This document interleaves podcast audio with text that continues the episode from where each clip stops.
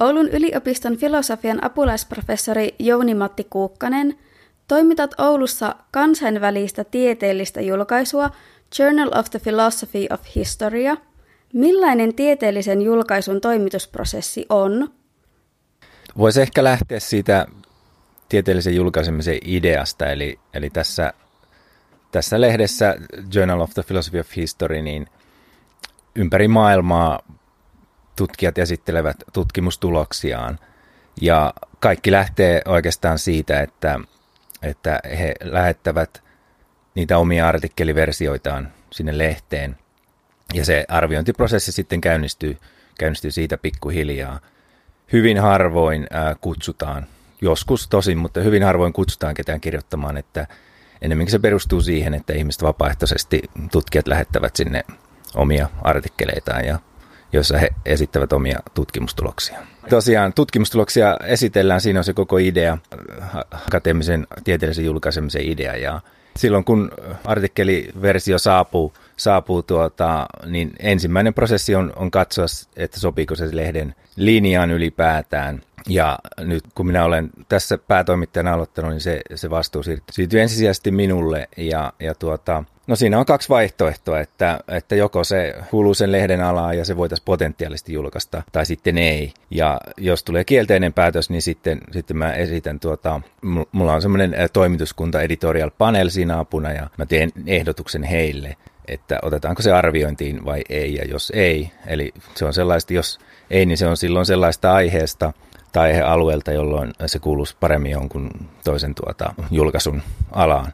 Jos, jos kuitenkin ää, näyttää siltä, että se selvästi kuuluu tämmöiseen historian filosofian aihealueeseen, niin sitten alkaa arviointiprosessi, jolloin tuota, minä ehdotan senkin toimituskunnalle ja sitten se laitetaan arviointiin. Eli tarkoittaa sitä, että että valitaan kahdesta kolmeen ulkopuolista arvioijaa, jotka sitten lukevat sen artikkelin ja antavat siitä arvionsa joko suosittain hylkäämistä, hyväksymistä ja useimmiten, jos suositellaan hyväksymistä, niin useimmiten silloin sinne spesifioidaan erilaisia muutoksia, joita ja kritiikkejä esitetään ja muutoksia, joita sitten kirjoittajan tulisi, tulisi tehdä siihen artikkeliin. Ensimmäinen vaikeus on tietenkin löytää löytää ne arvioit tosiaan, että, että joskus ää, siinä menee pitkäkin aika, ihmiset on kiireisiä ja kaikki ei sitten, sitten tuota, ehdi, ehdi arvioida joskus joutuu useampaakin, useampaakin kysyä ja olennaista on tietenkin, että ei, ei olisi mitään sidoksia siihen kirjoittajana, eli he ovat täysin niin kuin riippumattomia. Mitä arvioinnin jälkeen tapahtuu?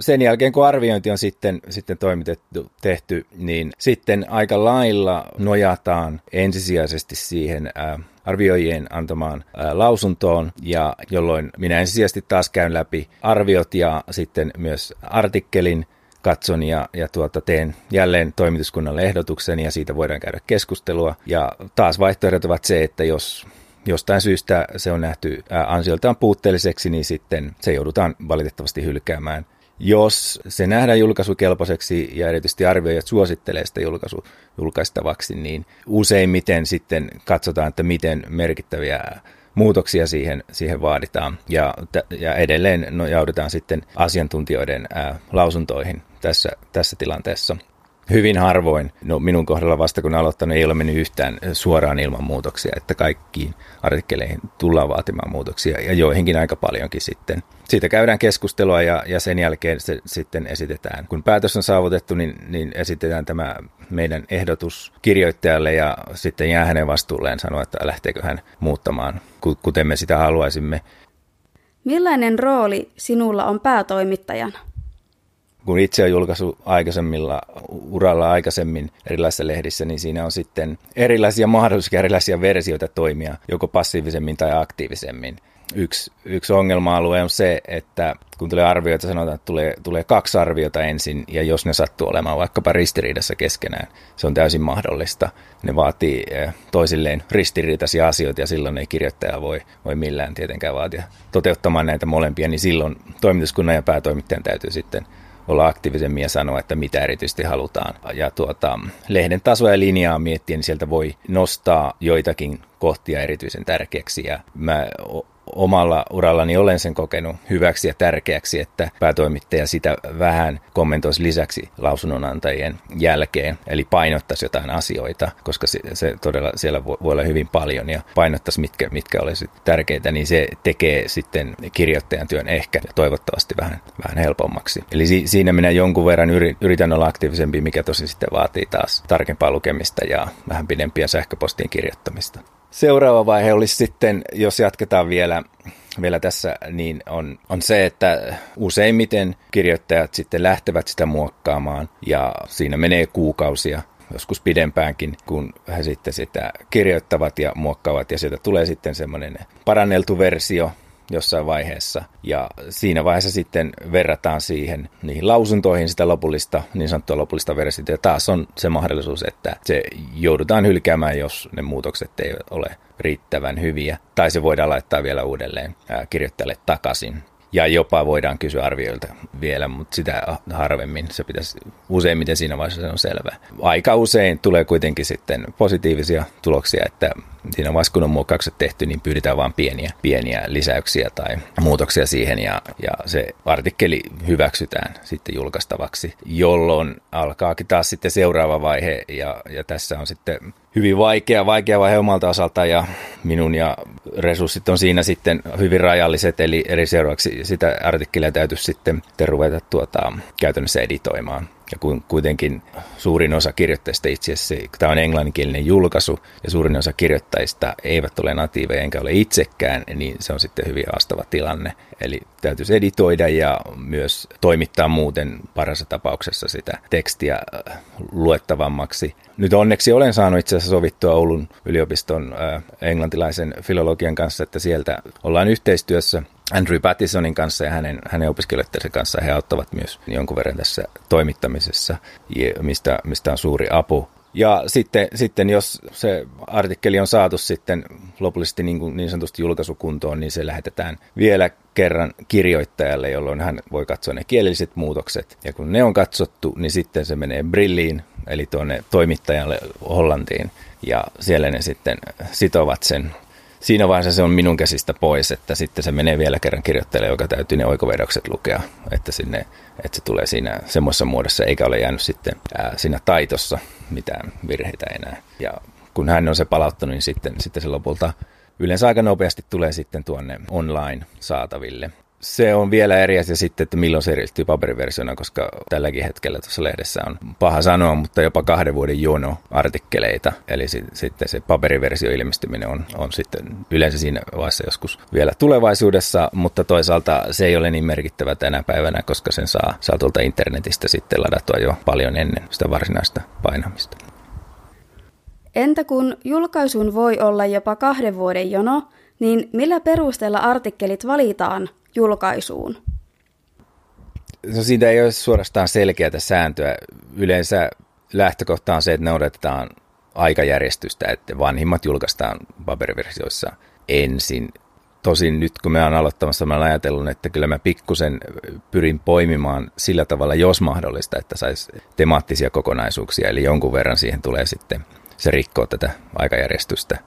Eli, eli olisi hyvä, jos, jos esimerkiksi tietystä teemasta, niin kuin nyt kesällä ilmestyvässä numerossa tulee pragmatismista aika paljon, niin mä sieltä poimin sitten eri vaiheissa saapuneista artikkeleista vähän niin kuin yhteen, yhteen niitä sitten. Muuten se on aikajärjestys ja no sen voi mainita vielä, että tämä ilmestyy kolme kertaa vuodessa tämä lehti, niin se kolmas numero on sitten tämmöinen special issue, eli erikoisnumero jostain tietystä teemasta ja, ja silloin usein siinä on sitten ää, vieraileva päätoimittaja, jolle on annettu tehtäväksi. Mitä julkaisun siirtyminen Ouluun tarkoittaa?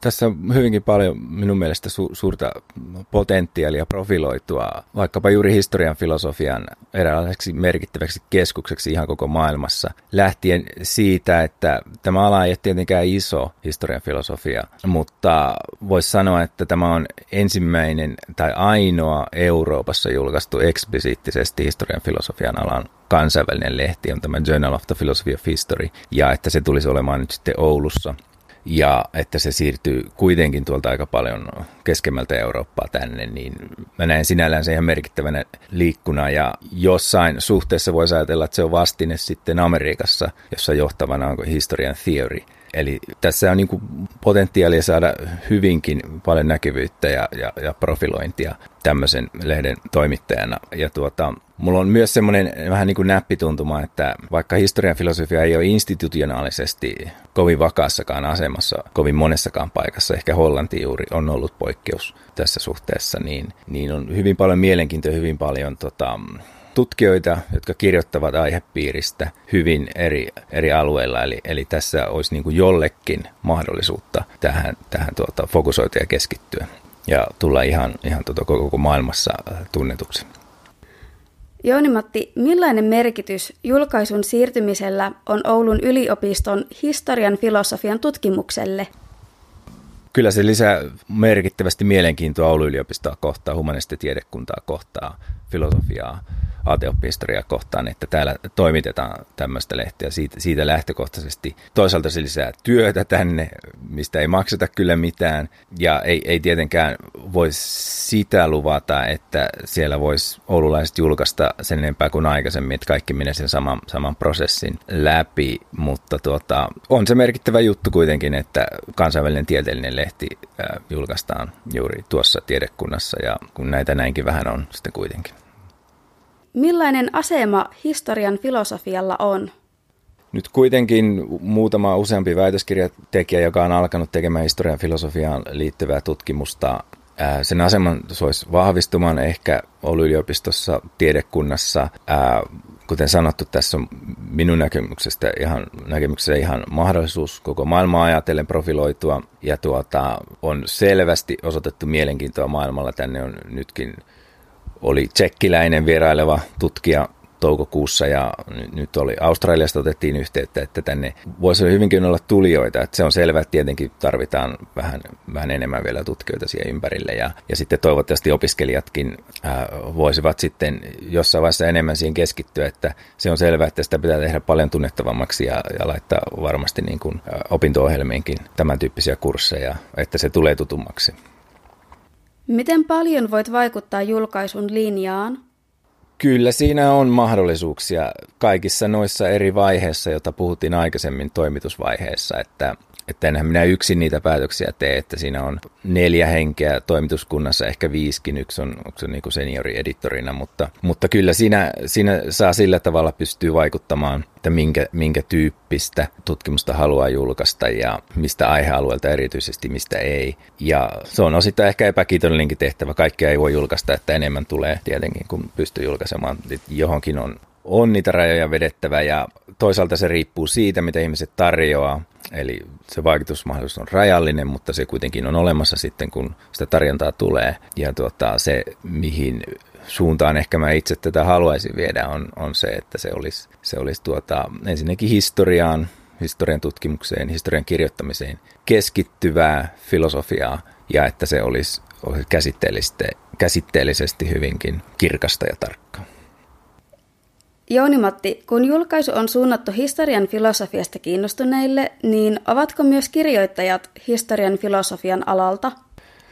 No mä sanoisin, että tuo ala historian filosofia on semmoinen, että kirjoittajat tulevat hyvin monista koulutustaustoista, eli sillä tavalla tässä on potentiaalia, että se kiinnostaa monenkin alan ihmisiä, eli siellä on toki joitakin filosofin koulutuksen saaneita, mutta sitten ehkä enemmän – muun koulutuksen saaneita, kuten historian tutkimuksen tai kirjallisuustieteen tai äh, politiikan tutkimuksen, valtioopin, kulttuurin tutkimuksen. Eli sinne hyvin, hyvin laajalla kirjalla kirjoittavat ihmiset ja toki kun tämä on filosofialehti, niin täytyy filosofisesti sitten käsitellä, mutta, mutta ainakin lukijakunta ajatellen luulisi, tai siinä on se potentiaali, että se voisi kiinnostaa paljonkin laajempaa joukkoa.